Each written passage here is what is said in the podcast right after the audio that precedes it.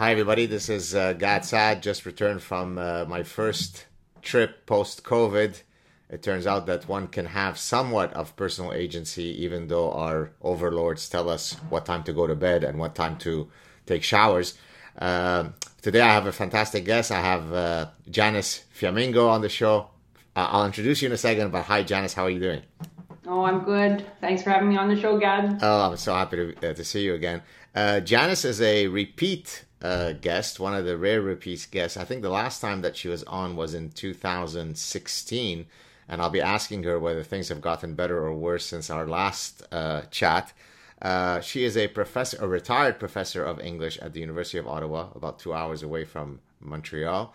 Uh, she hosts a show titled The Fiamengo Files, which uh, was hosted by Studio Brule they received a permanent ban from YouTube. Maybe we'll talk about that. So you can still find them, but not uh, under YouTube. Uh, she is the author of Sons of Feminism Men Have Their Say. This was a 2018 uh, book. And then an earlier book uh, in 2008, The Woman's Page, and many other edited books. Uh, so welcome again. Oh, by the way, before I before I uh, cede the floor to you, if you appreciate these kinds of chats, guys, there are many ways that you could support this work. Uh, most immediately, you can just go below the channel. There is an icon with a thanks. You can press that, and then you can exhibit your generosity. All right, Janice. Uh, so there are many things to talk about today. Uh, I thought the first thing, if you don't mind, you recently retired. Uh, I know of other professors who are roughly our age who are contemplating this possibility. Uh, tell, if you don't mind, tell us about your retirement. Are you happy that you've retired from academia? Do you regret it? Give us a general feel of where you are in your life.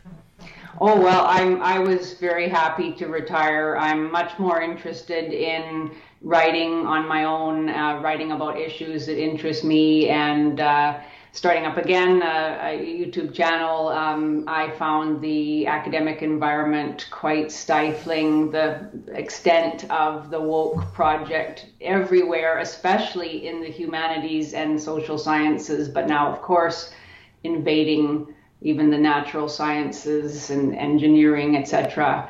Uh, the extent of it is so much so that I don't think most people can feel comfortable there. It's sad to see the extent to which the entire university enterprise has been corrupted. So I was glad to to get out of there. I, I you know I has I hasten to say that there are still good people there, but that overall it is impossible really to um, to avoid uh, social justice activism as an academic. So uh, I was I was pretty glad to leave, although I I knew many good people in my department and elsewhere.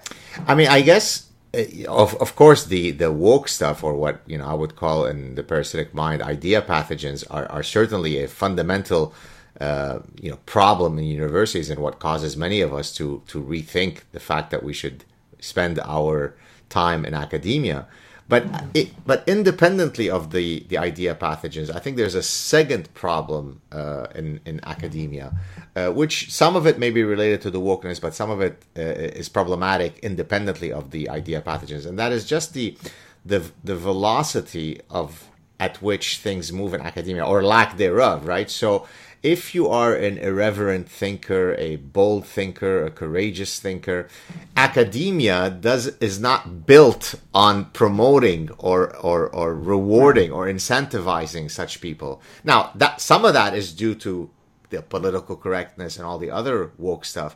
But independently of that, I've known I've known or I've known of uh, you know people in the natural sciences who decided to leave academia and head off and start uh, independent research institutes because they thought that they can get their research done you know much more quickly and with a lot less bureaucratic tape and so yeah. on and and that occurred independently of all the woke stuff that you and I fight against well what are your thoughts yeah. on that Absolutely. The bureaucratization of the university has been another huge problem. And just the professionalization of the profession, if that makes any yeah. sense, in that, you know, there was a time, and in fact, I experienced it. I think uh, in the early days when I was an undergraduate student at the University of British Columbia, which was from, from uh, 1982 to 1986, when uh, at least some departments in various faculties were still made up of individualists, nonconformists, independent thinkers, outliers, dissidents, dissident intellectuals, you know, all of that. That was still possible then.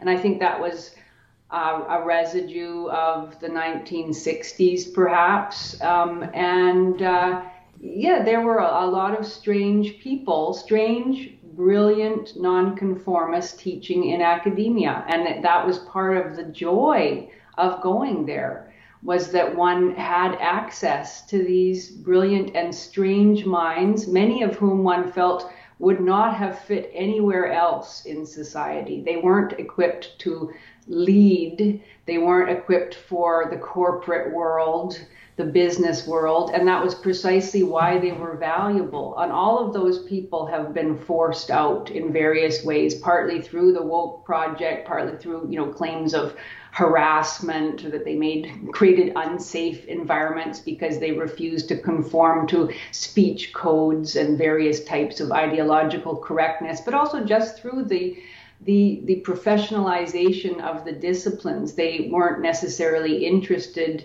in uh, publishing their research in the particular ways that were approved by the institution. They weren't interested in attending the types of conferences that were considered appropriate. And so, yeah, all of those people are gone, and the level of conformity of all sorts, not only ideological, as you say, but in every other way as well, has really deadened um, the search for knowledge in the academy, and that's really too bad. And I mean, it seems. I mean, if I'm thinking about all the different uh, disciplines where you know the the idea pathogens have most proliferated, uh, I mean, yeah, there's there's quite a few who can claim the mantle as you know the most parasitized departments. Probably schools of edu- schools of education might be the worst, but mm-hmm. I mean, I think your home department. I don't mean specifically at University of Ottawa, but English no. literature would yeah. probably where some of the most you know lobotomized, parasitized people would would be would be working. Correct? Yes, I would say yeah. Outside of the studies departments, which yeah. sprang up, of course, and mostly in the late 1970s and proliferated in the 1980s. The women's studies, the gender studies, the race studies, uh, critical legal studies, what anything that's called studies. Uh, tended to be quite bad fat studies, um, and but yes, English adopted uh, all of those ideological perspectives with extreme enthusiasm, and uh, there were very few. One of the reasons I went to the University of Ottawa was that its English department uh, had held out for a long time as maintaining a uh, historical focus so that it was interested in literary periods, it was interested in the development of literary genres. You know, it, it of course, uh, had to take on board the, the various ideological approaches, but it, it maintained some kind of objective interest in literature, uh, you know, as an object of study. But even it, uh, you know, it, no, no department can hold out forever because the pressure to conform, uh, for the reasons we just discussed, are, are so great. Um, so yeah, that that certainly English religious studies, I think. Um, sociology, yeah. anthropology. Uh, there's a whole bunch of departments that, as you say, could claim top spot as most woke, but uh, literature is right up there. So I think so. There are several reasons that might explain why some disciplines are more parasitized than others. Uh, and let me propose a few. And I think that this, this itself, what I'm about to talk about, would make for an interesting scientific project or you know academic paper. So I'm housed at the business school, and so I think the business school and the engineering school are inherently the least likely to be parasitized because there is a mechanism by which your ideas are going to be tested in the real world. So there's an immediate feedback loop to your bullshit. So if so, you can't you can't really de- uh, develop uh, mathematical models of consumer choice. Uh, rooted in postmodernist mathematics because those models are not going to predict anything, or you can't develop uh, you know, you can't build a bridge uh, as a uh, you know civil engineer using postmodernist physics because the bridge is going to collapse. And so, notwithstanding the fact that I've been warning people for many years that don't worry, the idea pathogens are coming for you in chemistry and physics, as they now have Oh, as they have, definitely. But but yes. there are some fields that inherently, epistemologically, are going to be more protected. I think what happens in the the studies fields, uh, where activism is really more important than the seeking of truth, where you you're not protected or you're not inoculated by a strong adherence to the scientific method that's where the idea of parasitic you know the parasitic garbage can can infiltrate itself so and, and that's going to kind of lead me into a segue to the next topic. It, you know, literature, the study of literature to me need not be something that is not studied scientifically. And as a matter of fact, I told you before we came on that I would ask you this, notwithstanding the fact that you're not an expert on this. There is a field within my general area of interest, evolutionary theory, where you study literature via an evolutionary lens. It's called literary Darwinism. And the, the gentleman who really is the pioneer of this field, I just pulled up his name. His name is Joseph Carroll. So just a few for the listeners who are who might be interested, he's written a book called Literary Darwinism, another one called Evolution and Literary Theory, a third one called Reading Human Nature, and then I'm just going to mention show you a few books. This I think you'd, you'd get a kick out of the title of this book, uh, Madame Bovary's Ovaries. Uh, so there you go. Then here you've got The Literary Animal. It's an edited book by David Sloan Wilson and Jonathan Gottschall. And then here, not quite literature, but certainly within the art word, or world, The Art Instinct. Each of these books are making the argument that nothing is outside the purview of our evolutionary thinking, right? We, we are intoxicated by literary narratives because ultimately they are great windows to our human nature, right? So the, the things that we study, the, the sexual longing, the parent child you know, conflict, uh, the paternity uncertainty, those themes reoccur whether it's an ancient Greek tragedy or it's Jane Austen or it's today. And so well, first, I guess, had you heard of the field of literary Darwinism? And if not, uh, you, would you like to weigh in on it or say anything about it? Uh, I don't know very much about it. I certainly had heard of it, but I don't know enough to weigh in, uh, you know, with any kind of credibility. But um, I would say, yeah, I mean, that that's, uh, you know, you make a very good point. If one uh, comes at the study of literature or indeed anything with an interest in understanding human nature or even a belief that there is such a thing as human nature, which you know has already been uh, pretty much dismantled by our postmodernist uh, friends. And um, I think you know the, that there. I don't know if there it was inevitable that English literature would be colonized in the way it has been by social justice ideology. It uh, could have maintained its not really scientific but serious academic credentials merely as a record of the culture. And I say merely, but I mean that's enough on its own. Uh, if if uh, going to university is understood as part of the project by which the younger generation has the um, you know the, the culture passed down to it.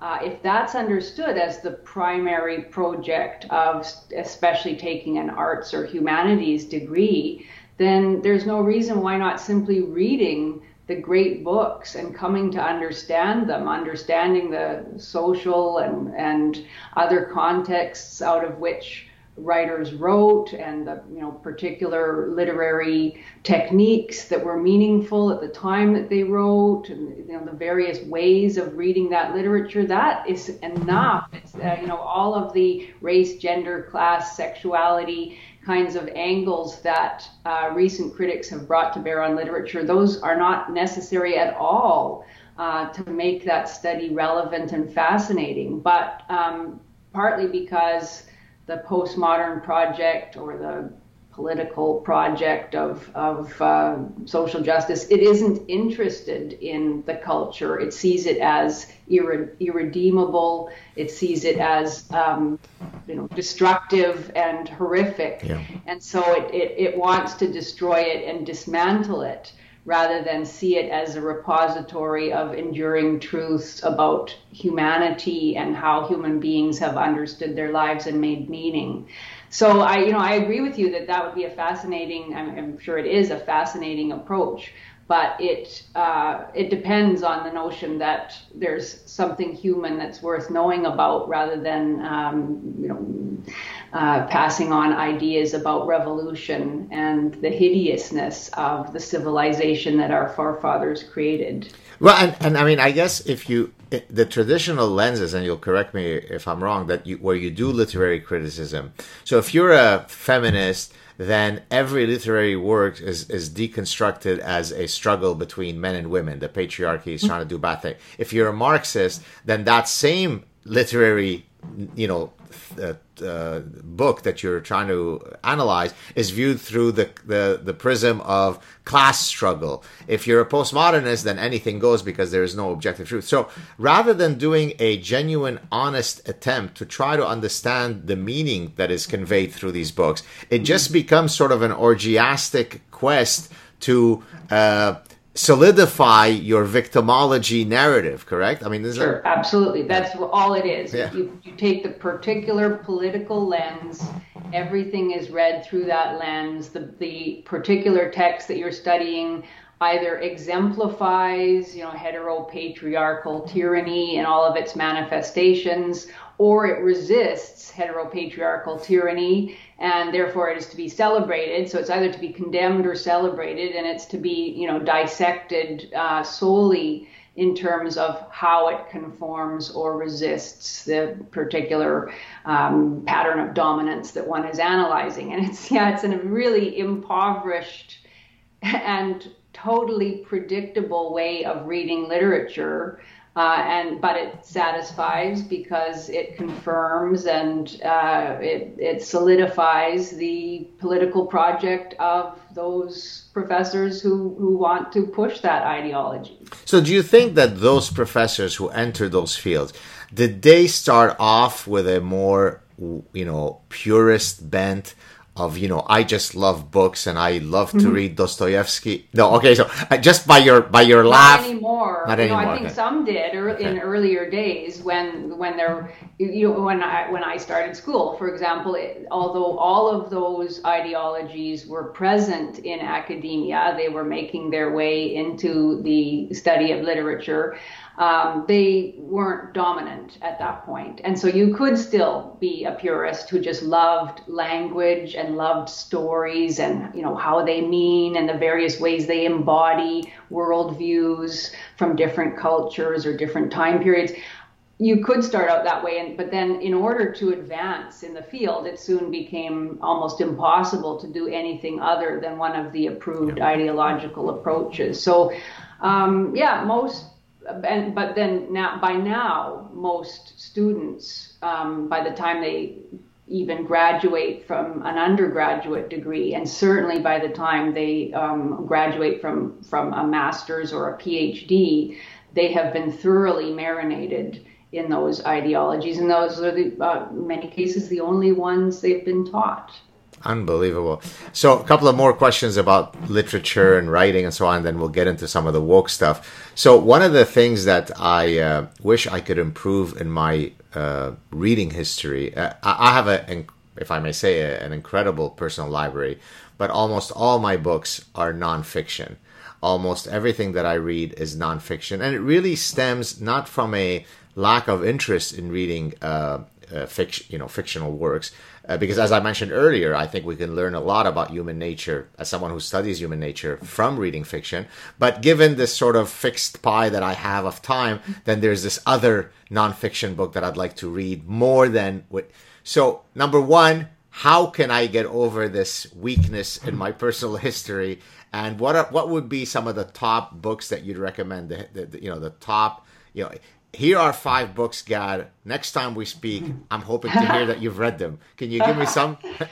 I'm not one to lecture you about that. Unfortunately, I read very few novels nowadays, okay. even though novel reading was one of my favorite things why? to do when why, I was a student. Why do you? I just don't have time. Okay. Uh, you know, same thing. I'm, I, I read a lot of online articles. I have a, a tremendously large uh, email correspondence. I'm trying to keep up with you know things that are going on in the world. Uh, I don't do very well at that, but yeah, I just don't have time. Um, I've started again though a little bit because the new project that I want to work on will involve looking at literary works as keys to how earlier authors, early, earlier eras understood the relationship between men and women in their society. And so right now I've been um, just started rereading uh, George Eliot, famous 19th century British author, her, her work Middlemarch. So that would be one that I would recommend to Mil- you. Middlemarch?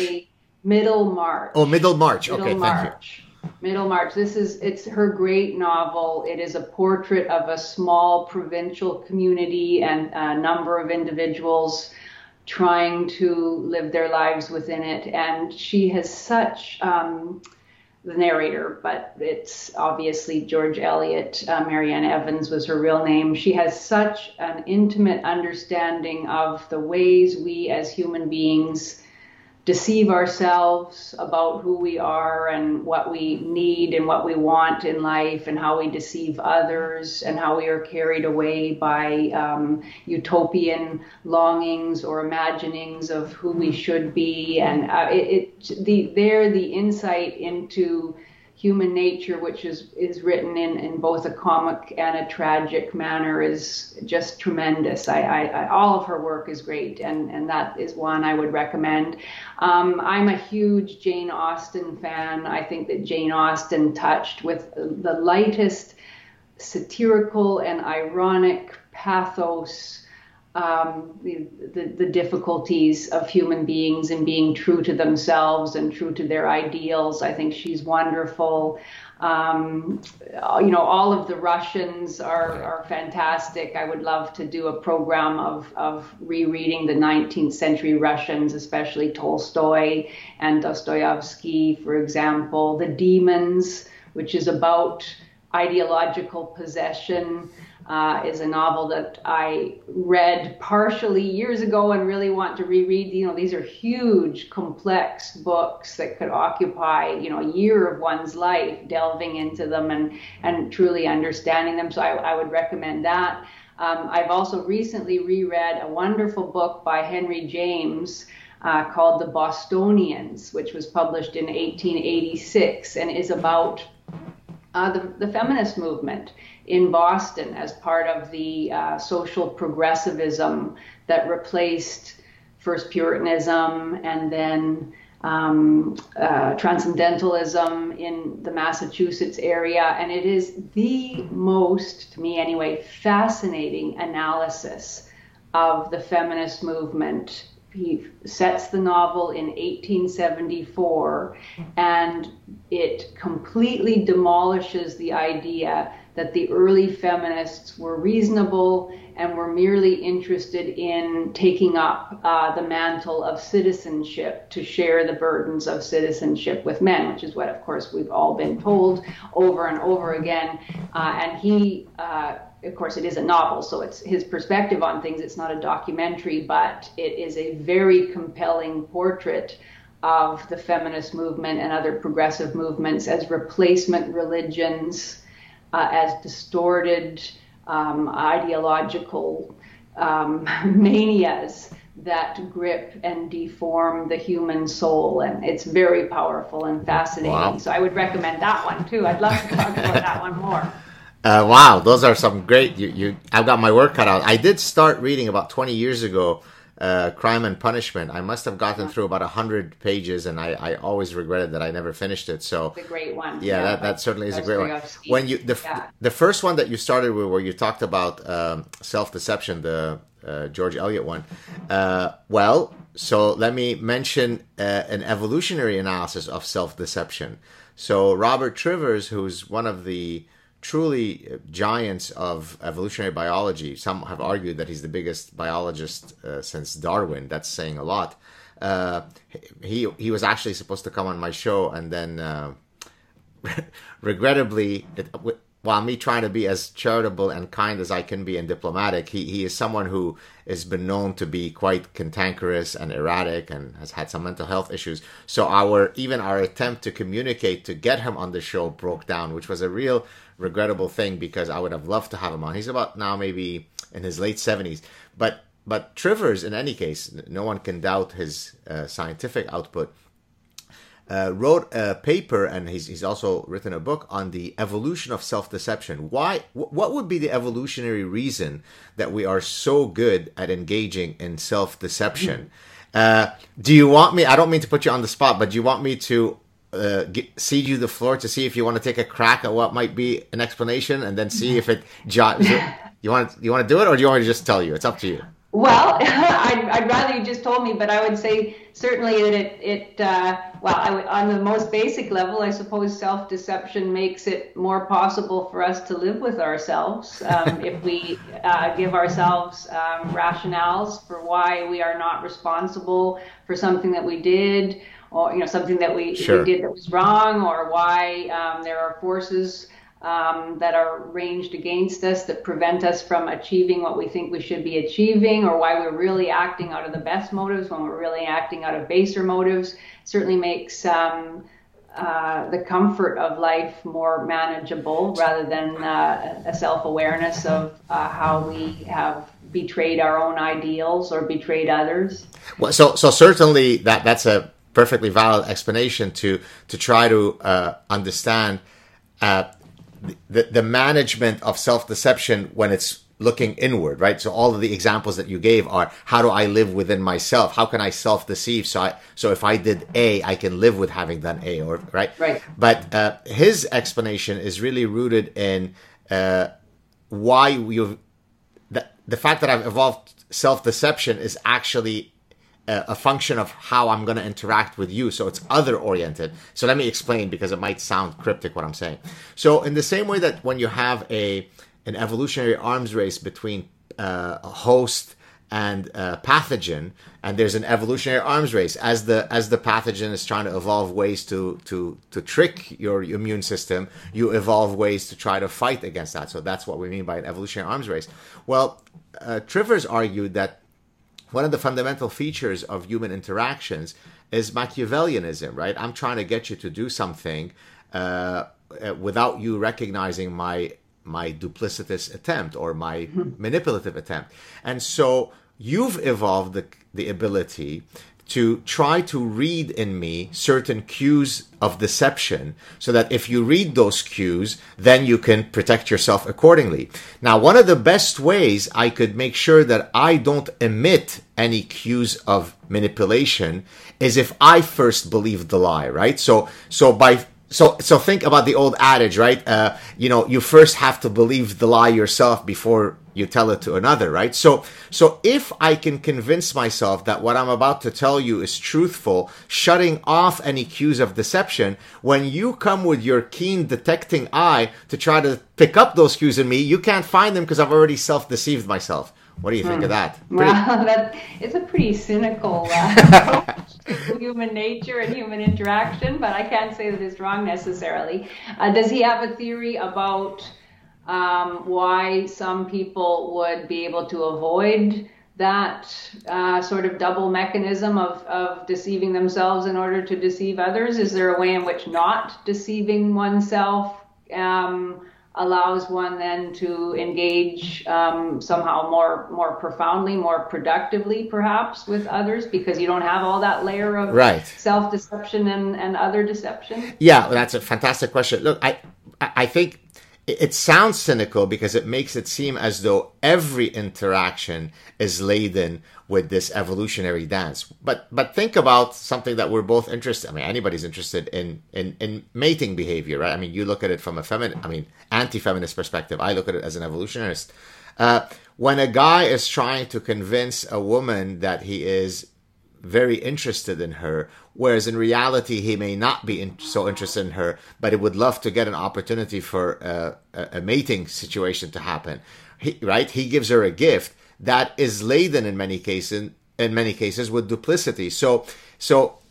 Uh, I don't think it's cynical in a sense. I think it's part of human nature. Now, I'm a purist. I'd like, I don't even like to go to networking functions because from my purist bent, just the fact that I'm going to this function to network, therefore there's an ulterior motive upsets me because I want every interaction to be as pure as possible. So I don't mean to imply that he's arguing that we're just all these lying bags of garbage that are constantly deceiving each other. But we are often trying to manipulate the other, right? When I'm when I'm a salesman and I'm trying to convince you that these jeans really look great on you, or you, you, really should buy this car, uh, I'm not always being my most pure self, and so so I think that even for the purest of souls, there is at some at some point uh, some duplicity taking place. When you tell your child, you know, I, I think you can be whatever you want to be in life isn't that in part a form of duplicity? Because I don't think my son is going to be the next Michael Jordan,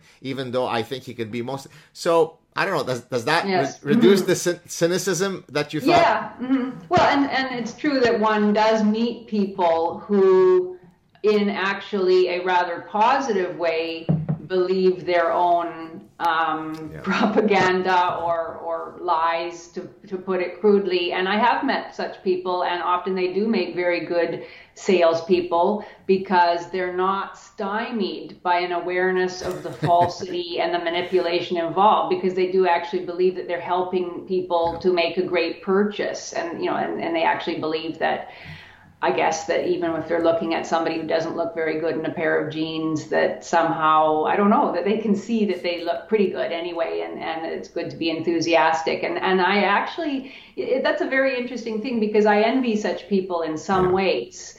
Uh, and I think I'm not very good at that. I'm very self-conscious about. I, I well, I just often feel very self-conscious in all sorts of different types of interactions where if I'm trying to convince somebody of anything, even if I'm trying to make a an argument for something I absolutely believe to be true, I don't like attempting even the act of persuasion.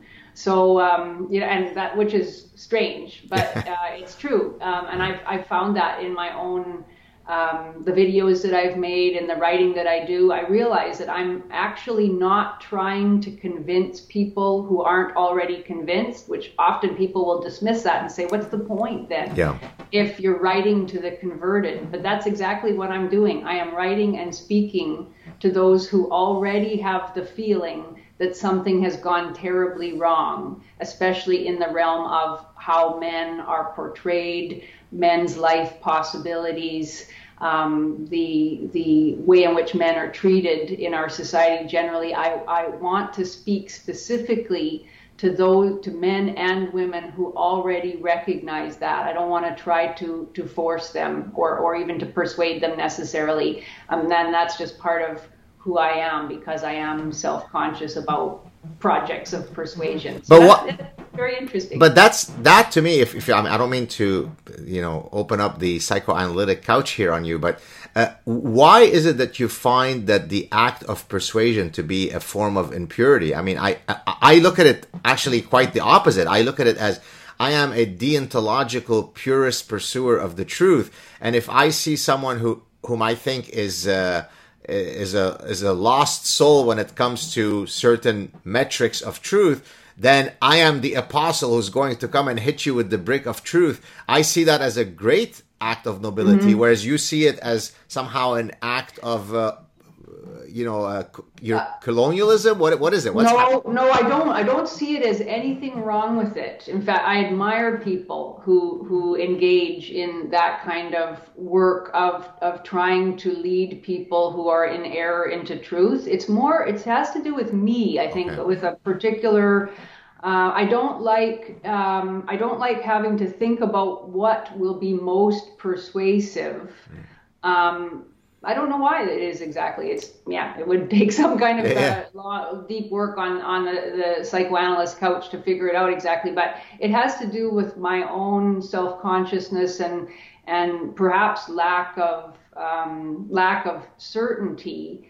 Although I am certain about the things that I speak about publicly, but I just don't feel comfortable attempting to persuade. I feel more comfortable giving the ammunition of what I know to be true to people who themselves can go out and, and yeah. happy in doing that kind of yeah. um, not proselytizing, but proselytizing for yeah. the truth. Yeah. Oh, I like it. So what? I mean, what? I don't know if there's an exact episodic moment that you could think of where you said, "Okay, this is a cause that I want to pursue." But what is it in the feminist project, feminist in the negative sense of the word feminist, in the way that we both understand it, because of course we could both agree that Christina Hoff Sommers, you know, equity feminism is something that we would both support. Men and women should be treated equally under the law. Most reasonable people would say, yeah, of course. But when we say feminism, we mean it in all its ugly, insane mm-hmm. manifestations. What is it that made you say, I'm a woman, so I'm not going to fall prey to tribal identity and say, I'm going to stand with the women, even if I think it's a bunch of bullshit. What allowed you to supersede this and say, I'm standing with the men and I think they deserve dignity? What allowed you to break through the likely tribalism and pursue the correct position? What, what was it in you? I guess it was just recognizing that everything that I had been told about what feminism was and what it wanted to achieve was wrong. And that became clear when I saw the vicious and dishonest actions and behavior of various feminists. It was particularly crystallized um, for the uh, on the, the, day that um, Warren Farrell tried to speak at the University of Toronto in the fall of 2012, and a crowd of angry students mobilized by their professors came to prevent him from speaking. And, and he was speaking about um, one of his major passions, which was the title of a book, The Boy Crisis, that he was, I think, writing then and which was published a number of years later. And um, so he was talking about the limitations, especially facing boys in their life possibilities because of the way in which the school system, and school system in particular, but everything else in our culture, is designed to encourage and affirm girls and femininity and is designed to discourage and vilify masculine pathologize. Pathologize absolutely demonize marginalize everything to do with masculinity. So that's what he was talking about. And um, he is you know he is not an anti-feminist in in the positive sense. He's extremely sem- uh, sympathetic towards women and mothers, etc., far more so than I am. Um, and uh, and yet they wouldn't even allow him to speak uh, uh, out of a position of the most ridiculous, arrogant ignorance. Not a single one of them, you could tell, had ever read anything Warren Farrell had ever written or understood anything about what he was trying to argue, and yet they were determined that he must not be allowed to speak. That was really the signal moment in which cancel culture fully came into being, I think, at least as far as I understood it, and, and as a trend on university campuses. So, um, so that was really the crystallizing moment when I thought, and I mean, I'd been uncomfortable, deeply uncomfortable with feminist ideology for years and years, but I'd never really done anything about it publicly. But that was sort of the beginning of my sense of mission to speak against it whenever I could. But I mean, I'd become uncomfortable with it far before that. Just being in the classroom and looking out, seeing a classroom full of very self conscious, often quite brash, hectoring young women, you know, full of a sense of their own importance, that every word they said would, would be applauded, that all they had to do was mention their victim story and people would would allow them to speak and that they would have authority and power. And then looking at the young men in the class and seeing that there was no way, not only were these men not oppressors, they were highly benevolent in their intentions towards the women and the world in general, but that they had been cowed. They didn't have a voice anymore at all. They were supposed to apologize, and they felt that deeply that they should apologize for their very being. And it sickened me to see that and to think what it must feel like to sit in classrooms, in classroom after classroom, month after month after month, year after year, listening to how your sex was responsible for all the evil in the world, and that you bore the weight of centuries of oppression and cruelty on your shoulders just because of the way you were born, and that because of that, the only thing you could do to escape the condemnation, the righteous condemnation of that, was to essentially turn over all power to your sisters who were going to bring about some kind of utopia of justice and compassion. Well, you know, I, I, I, I sense your incredulity, and of course, uh, I share I share your sentiments of uh, exasperation. Uh, look, I, I don't know if you've had a chance to fully read uh, my my last book. I, I, mentioned this not not to plug the book, but because it's going to speak to exactly something that you just mentioned.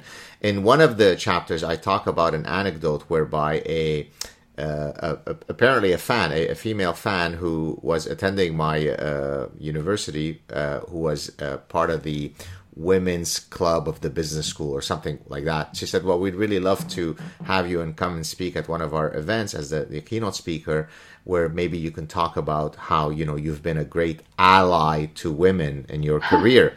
now, boy, did she, I guess, not understand who I was because I because I was very polite and and it was all it, the interaction was quite nice. But I said, well, I'm actually not an ally to women. I'm an ally to every single individual who is worthy of my allyship. Uh, my dean is a woman. My associate dean is a woman. My departmental chair is a woman. We have more female chaired professors than we need than we have men. I don't think they need my allyship. It is it is insulting and infantilizing to presume that they need my protection and my allyship. But I'd be happy to come and talk about uh, the evolutionary reasons for sex differences. Well, you know, Dr. Saad, we'll get back to you. You know what? We're going to go a different direction. So I thought that that was so insulting. You already have women in my department that are grossly outnumbering men, but yet here is a man who apparently is worthy of being invited to this thing, where he should only be talking about how he has singularly helped women achieve. It, it struck me as so grandiose in its narcissism that it oh, was oh, yeah. sickening. Yeah, it, unbelievable, isn't it? And these are the same feminists who will uh, object to what they call benevolent sexism. If a man dares to hold a door open or offer to take the wheel in a long car trip or anything that implies that the woman is in any way delicate or in need of his aid. That's a terrible thing. But at the same time, he's supposed to somehow devote his life to advancing women and promoting them and standing up for them and never say a word about this interests of anyone other than women. Yeah, it's amazing. But so here's yeah. a question for you, and maybe it's a bit out of your wheelhouse from a perspective of uh, the evolutionary point I'm going to make, but certainly as a as a woman, you can certainly weigh. We, we are both evolved beings in a Darwinian sense. Most women, if you're going to ask them what are they sexually attracted to, are going to offer an archetype of the man that they're attracted to that is the epitome of what they otherwise go to the women's studies class and refer to as the pathological toxic male. He is brash. He is socially dominant. He is ambitious, right? Now, it's not a guy who is an abuser, right? He, he is kind to the people who to whom he should be kind. So nobody is saying that you're a caveman who's beating and raping everybody, but that the archetype of the male hero is precisely what women fantasize about. And that's why mm-hmm. when you do a study on romance novels, so literary Darwinism, you mm-hmm. find that it is the exact same male archetype that is captured in every single romance novel that's ever been written. So how does the woman who sits in the women's studies class doesn't shave her armpit because you know patriarchy, but yet in the deep privacy of her home is sexually fantasizing about exactly that guy that she then points to and says, You're a pathological beast. How does she reconcile these two things in her head? Hmm. Well, she doesn't reconcile them, and you can see all sorts of articles written by these feminists, um, you know, confessing their attraction to oh, precisely okay. the kind of man. You know, you can find them all over the internet. Why am I attracted to precisely the kind of man that I know I shouldn't be attracted to according to my feminist principles? uh, and some of them will simply present them as, you know, they'll, they'll sort of brag about the, the, the contradiction in themselves. Um, they don't, they don't, they're not able to, and they're, they're never able to take the next step and to say, gee, maybe there's something wrong with the theory that I'm developing, with the theory that I have embraced as my religious rationale for being. Um, maybe it actually runs counter to human nature. Uh, actually, that's the theme of the novel I was mentioning that I was studying the Bostonians just recently. It's precisely that. It's about a young woman who uh, is is convinced by a slightly older feminist uh, proponent that she should devote herself to the feminist cause. She's a very articulate platform speaker and she falls in love with a Southerner, a, veteran of the uh, Civil War who fought on the Southern side, uh, who has very retrograde views about women. And she finds herself overwhelmingly attracted to him and his vision of who she really is as a woman. And uh, so, you know, Henry James, the, the author, he put his finger on precisely that contradiction that wow. he saw in the early feminist movement, and we still see it today.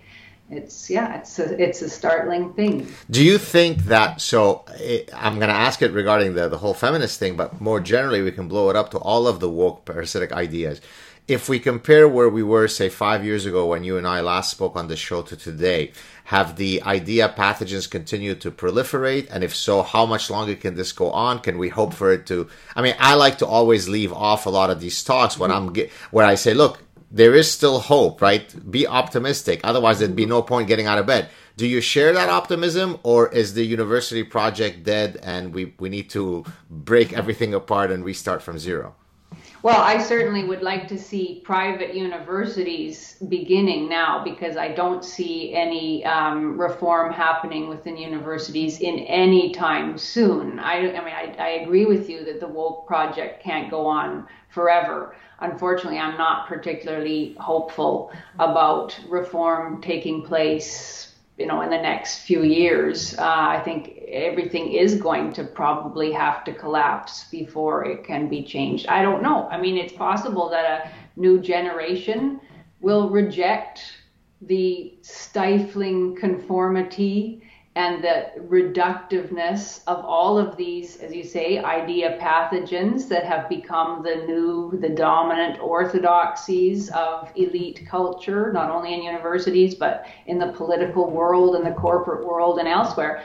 It is quite possible that a whole generation uh, just coming up now um, who have uh, been taught almost nothing else will say, forget it, and we'll rediscover different ways of of looking at you know various subjects and we'll find those exciting and bold and revolutionary. I certainly hope so.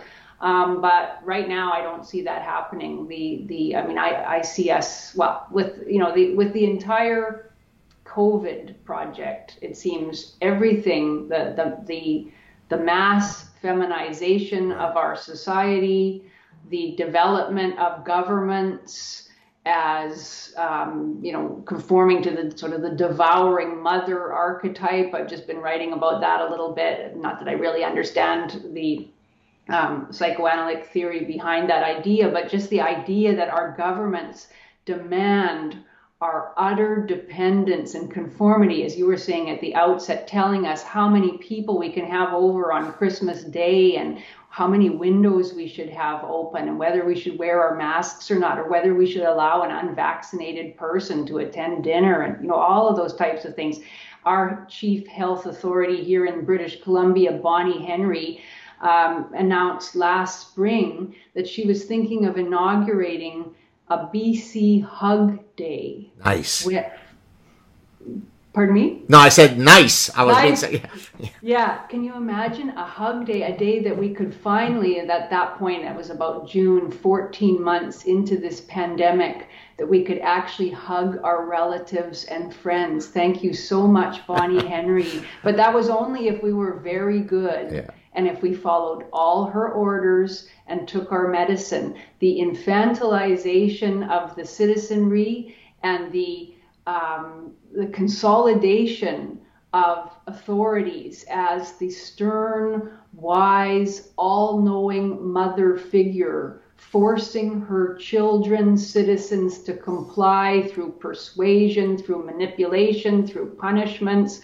it you know it couldn't have been more evident. And so i feel like all of the problems that we've been talking about conformity virtue signaling the demand that one comply uh, you know vicious spiraling accusations that you're a bad person if in any way you don't conform. You know, all of the things that we objected to five years ago are now have now been ramped up even more when the government has decided that it's even going to decide whether you can keep your business open yeah. or whether if you're a Christian pastor, you can have a, your church open. While meanwhile, of course, people are crammed into Costco cheek by jowl every hour of the day, but you can't have church for one hour on a Sunday. I mean, it's just so the level of irrationality and the level, the degree to which people have been willing to comply to even the most self contradictory and ridiculous yeah. of mandates and orders. And when I see the people,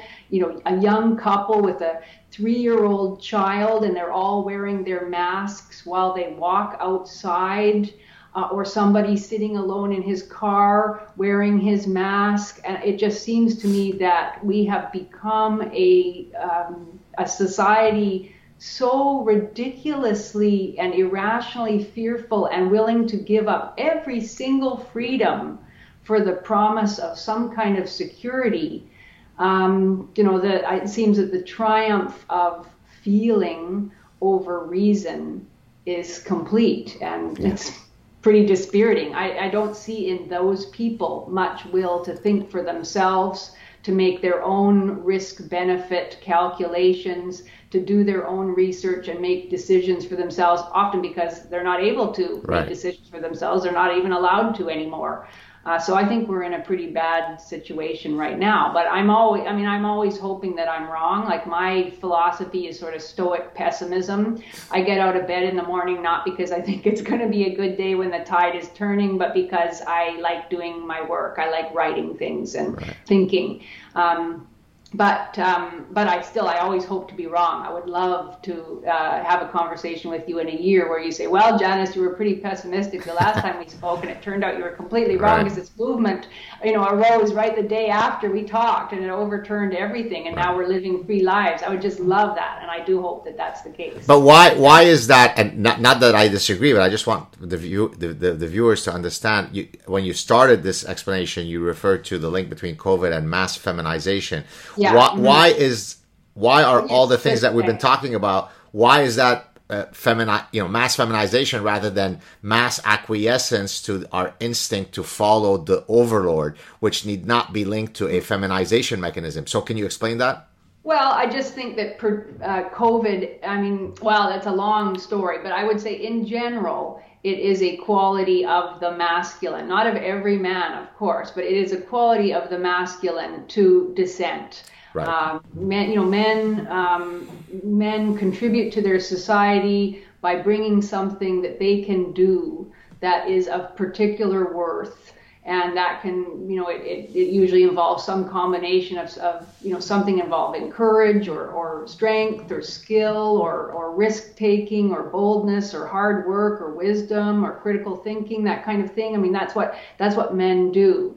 Um, women have a you know different. I think um, I mean some women do that too, of course, but I think that's the masculine in them. But the feminine is um, is the quality that looks for security, that right. wants to I see. Sure Got that, it. You know, so that's what I mean. Got you know, it. That, that what what the COVID project has involved has been making it absolutely impossible for dissident men, bold men, men to take risks. In fact, the whole idea that um, there was a COVID war going on, but it was the most peculiar war of all because it was a war in which none of the traditional masculine virtues, like boldness, physical yeah. courage, risk taking, etc., none of those was allowed. Not only were they not wanted, they were they were ruled out of order altogether. If you were relying on your own um, risk benefit calculation, you were seen as murderously indifferent to the welfare of others. If you were willing to take a risk and keep your business open, you were seen as uh, you know cruel and and you know uh, terminally reckless in your attitudes, and, and you were demonized as a risk to public health. And so, yeah, every every masculine virtue that any person might have has been squelched by the COVID project in a way that I think is unprecedented. And there are all sorts of ways that the COVID project lined up with feminist ideology and the way it celebrated submissiveness and the way it celebrated only female types of heroines and the way our leaders came forward as you know stern but benevolent mother figures. You know all of that has been quite startling to me because i've been thinking so much about the feminist project. So it seemed to me that yeah covid was a an occasion in which the feminist project was able to be aligned with this biosecurity state project uh, in ways that have been really damaging to male independence, especially because it, it has impacted men's ability to to uh, look after themselves, to provide for themselves and their families, and to make decisions for themselves and their families based on their own own knowledge and understanding. So, in a way, I mean, if I were to summarize the, this excellent explanation that you just gave us, in a way, what COVID has allowed to do is complete the castration of the Western man project, right? There were still a few, there were still a few men that had the morphological features of testicles. Then COVID came along and said, "No, no, I see uh. you've got male genitalia. Time to cut off those balls." That's basically yeah. what you're arguing.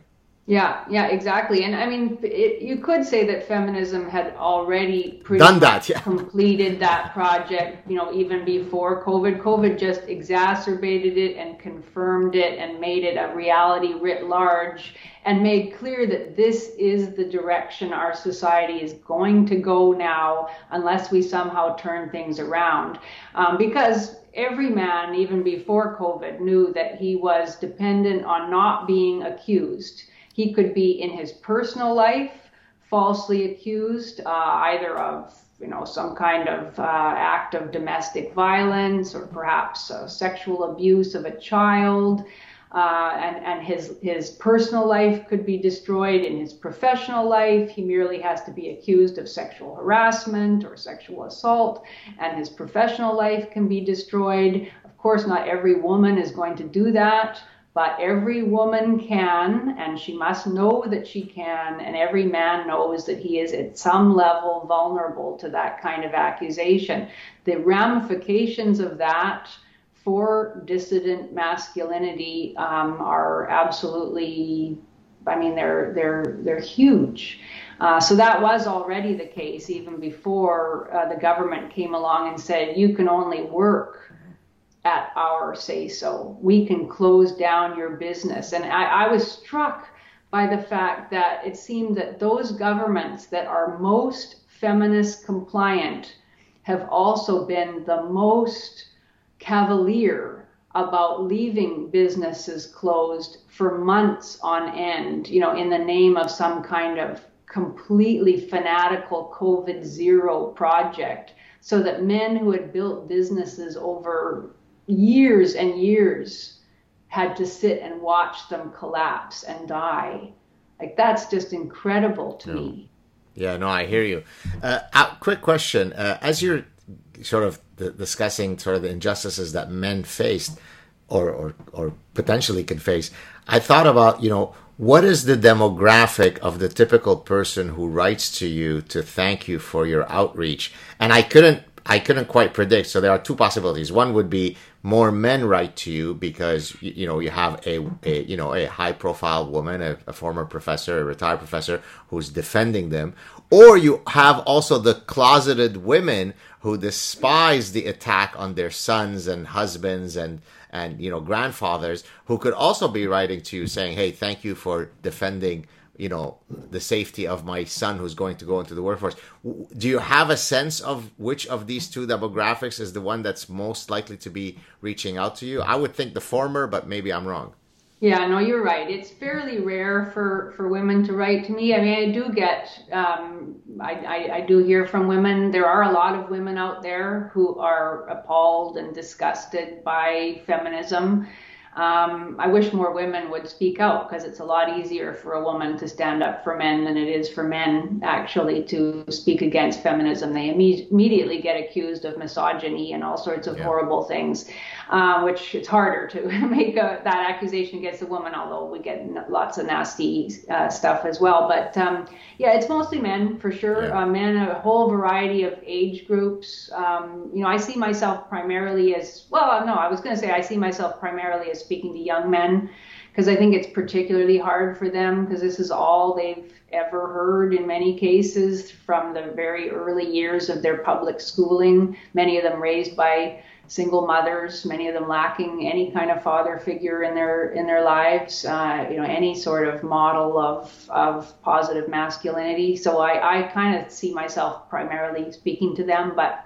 really to to any man who has wondered if he's crazy in thinking that, you know, it certainly seems as if men don't matter at all, that they are expected to sacrifice for their society. They're expected to do all of these things for women, and they're judged as whether they're a good man or not, uh, according to whether they put women first.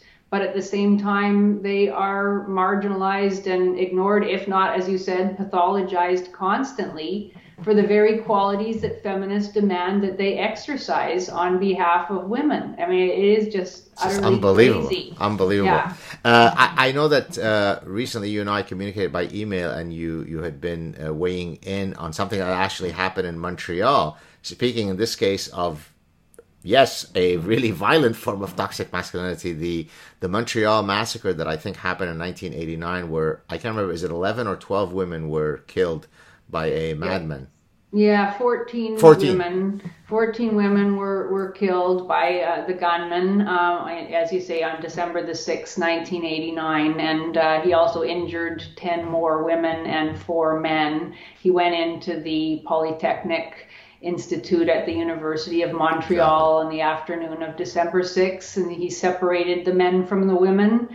He announced that he hated feminists and even when one woman objected that they weren't all feminists, he then opened fire and moved up and down the uh, the hallways in search of more victims before finally turning the gun on himself. And yeah, I've always been um, bothered by, or for a long time anyway, I've been bothered by the way that day was turned into an occasion for a bunch of um, fear mongering about the omnipresence of violence against women in Canadian society, and of course, the further demonization of masculinity. And so I did a lot of research over the last year about the reporting around that incident and anything I could find out about the gunman's life. His, he was born Gamil Gharbi. Um, he called and changed his name to Marc and took his mother's maiden name, Lépine. And uh, so I, I, you know, I researched as much as I could find out about him as well, and and just about the reality of violence against women. And, and so that was my first uh, video in the reconstituted Fiamengo File 2.0 series that um, I'm launching now um, after our my my after Studio Brule was was received a permanent ban from YouTube. So yeah, I mean that that it continues to fascinate me how that day 32 years after the event now has remained this excuse to condemn and shame all men. Every year there is discussion about how men need to unlearn toxic masculinity and how men have to stop consenting to the oppression of women and every man looking on knows clearly that the only way he can get a pass on that day, but that day is really just a microcosm of the society as a whole, the only way he can get a pass is to recognize that there will never be a day to honor his sex and their particular contributions to society or sacrifices that, you know, even Remembrance Day, as Marc Lépine himself pointed out, has been equalized. It's no longer about male sacrifice because that would be sexist. So men looking on know that the only way they can get a pass is by um, disavowing their own sex by accepting their shameful affiliation with Marc Lépine and by pledging to work unceasingly for women's advancement, even if that's at their to their own disadvantage through, for example, affirmative action hiring, affirmative action policies at universities, which have been going on for decades and decades. And yeah, it just it's it's uh, it's a startling microcosm of the feminist warping of reality in the service of ideological ends. Well, I, I in the, in the parasitic mind, I have a quote from uh, our common heroine Hillary Clinton, uh, mm-hmm. who who said, I'm paraphrasing because I don't have the exact quote.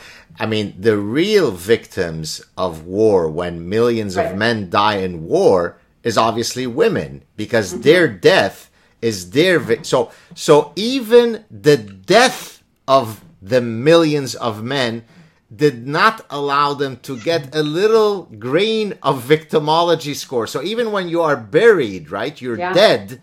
Yeah. The one who is grieving is the greater victim in this story. So it's yeah. it's it truly is a form of pathology that uh, hopefully we can extricate ourselves out of because yeah. for a sexually reproducing species, you can't continuously come up with narratives pitting the two sexes against each other, right? I mean, yeah. Mm-hmm. David Buss, who's a fellow evolutionary psychologist and one of the pioneers of evolutionary psychology, has made on many occasions the the wonderfully uh, powerful point that when it comes to you know evolutionary dynamics.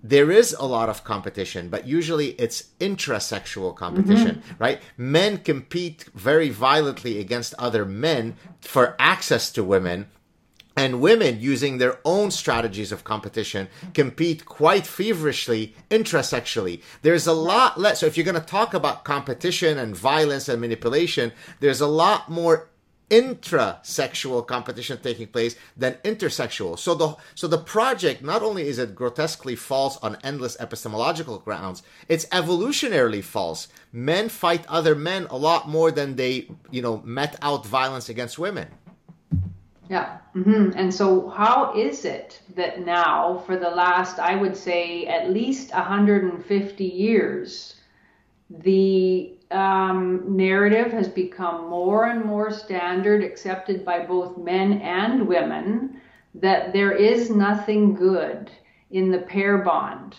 That there, that you know, that that that men hate women, men that the entire history of the human species has been the history of men oppressing women and being cruel to them, that women are morally superior to men, that men are in fact sort of secondary, failed female beings, yeah. uh, and that that's you know the best. Thing. Heterosexual. Forgive me for interrupting you. Heterosexual mating is penetrative, therefore it is inherently violent. violent. Now, you don't need to be a fancy evolutionary psychologist or evolutionary biologist to kind of scratch your head and go, are you insane? So if you're taking a sexually reproducing species and arguing that the act of reproduction is tarred by it being violent, even though it was very loving, it was even though it was very consensual, it's penetrative. Therefore, yeah. it is inherently violent.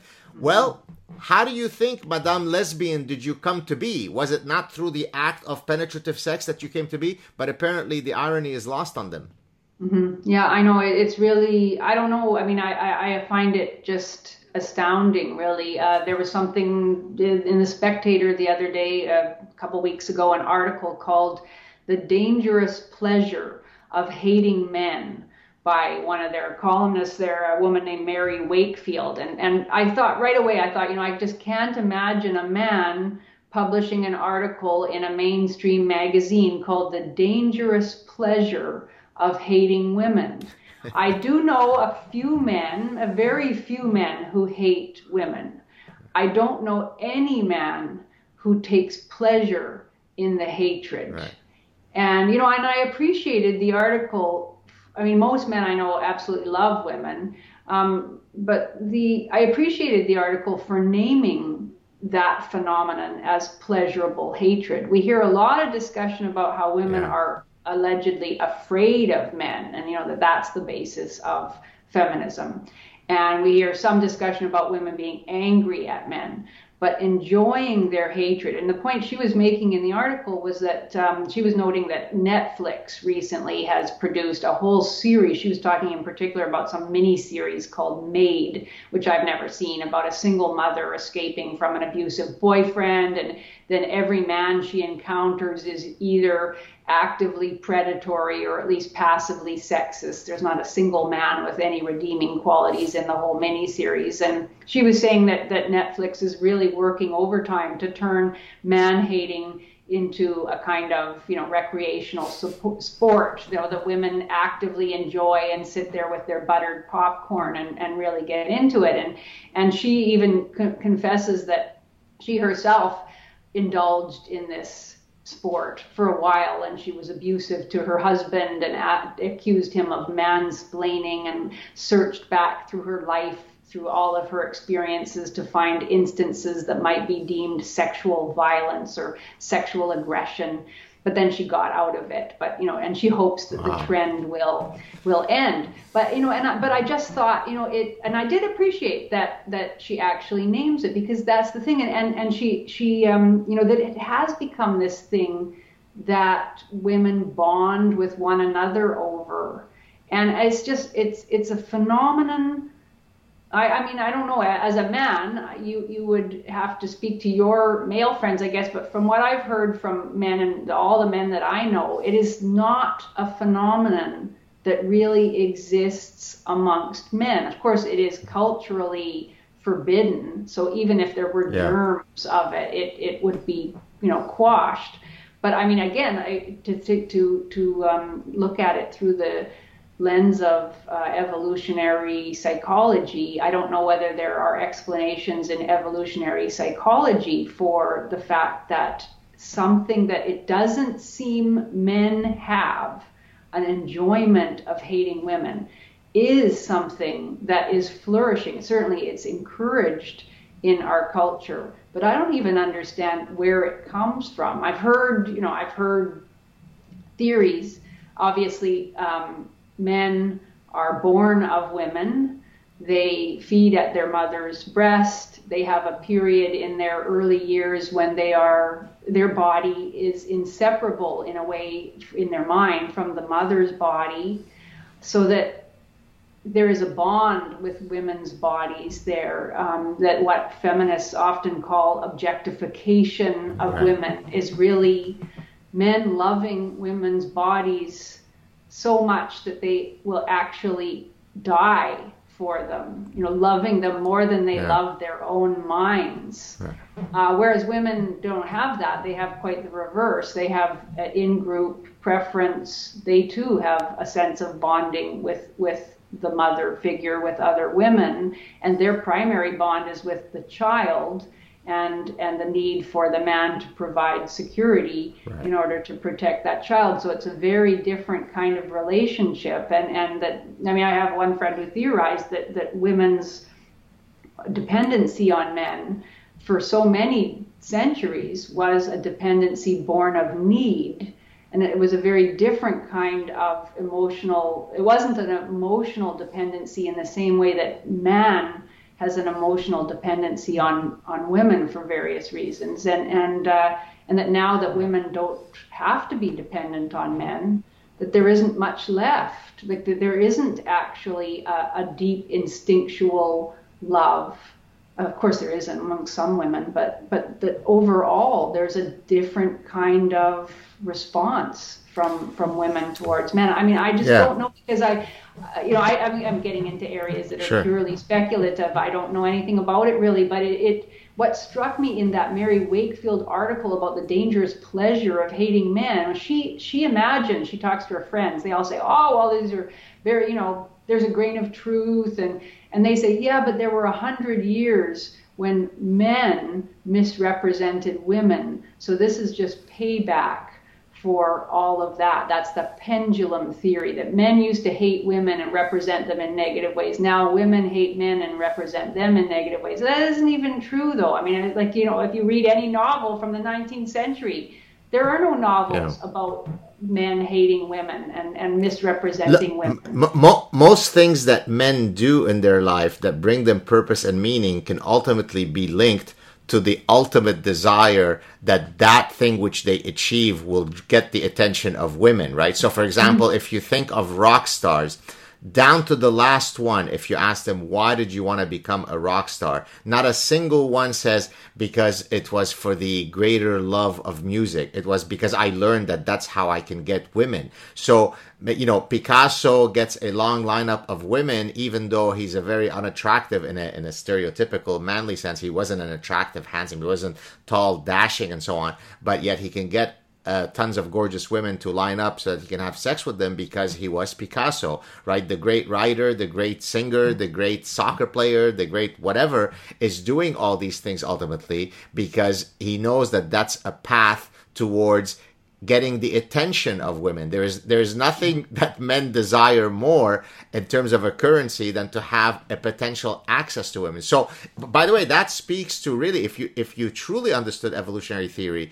you'd recognize that women have a lot more power than what the feminist project convinces women that they mm-hmm. have because sexual selection which is one of the fundamental features of darwinian theory right there's natural selection and sexual selection for most species sexual selection is carried via female mate choice. So, in other words, it is the recurring choices of females choosing the right males that determines the evolutionary trajectory of that species. So, what more do you want as a feminist statement than you have that power? So, it really is a form of you know, you talk about today we say gaslighting. It's epistemological mm-hmm. gaslighting. It is the exact opposite. I mean, think about mm-hmm. it. Men their biggest frustration in life is that they present themselves to the world hoping to get access to a, a, worthy woman uh, but yet women stand on their pedestal and go no no no no right? Now what happens later in life? So at, when, when both men and women are 20 women hold all the power and therefore men have to learn that they're going to be rejected 100 times until the 101st time someone agrees to go on a date with them. Now, at 50 years old, when women have just through a thing called life, they've lost some of their mating value because the 20 year old woman doesn't have the same mate value in, in a very in a very crass evolutionary currency, right? She doesn't have the same mate value, but the man who's now 50 and now has the currency that women desire, which is he's got high status, then the women at that age bracket will say, This is unfair. This is the patriarchy. This is mm-hmm. grotesque right?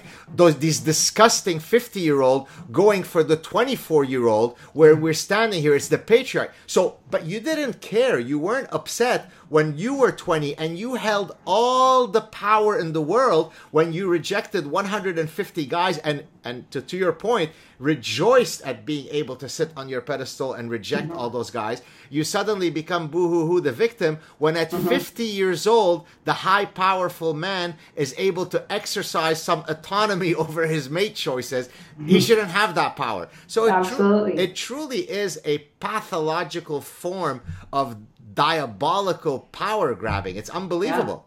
Yeah, it is. And it's even worse than that because even at the moment when the woman has the most power and doesn't, you know, complain about it or recognize any kind of asymmetry, she's also complaining about it at the same time because she's complaining that she's being objectified exactly. and you know she's being sexually harassed and remember that video about the woman walking through New York City and it was edited down to she had oh, a yeah. camera in her backpack or something and it was edited down to 4 minutes to prove how horrible it was to be a woman walking through New York City and I'm sure you know out of the 18 hours of filming or whatever it was the filmmaker decided to choose what seemed to be the most predatory and threatening four minutes. But even most of that was guys saying, Hi, honey. Hi, beautiful. You know, in a, a perfectly, hi, how are you doing today? I mean, most of it was really strikingly well, benign and nothing that any sane person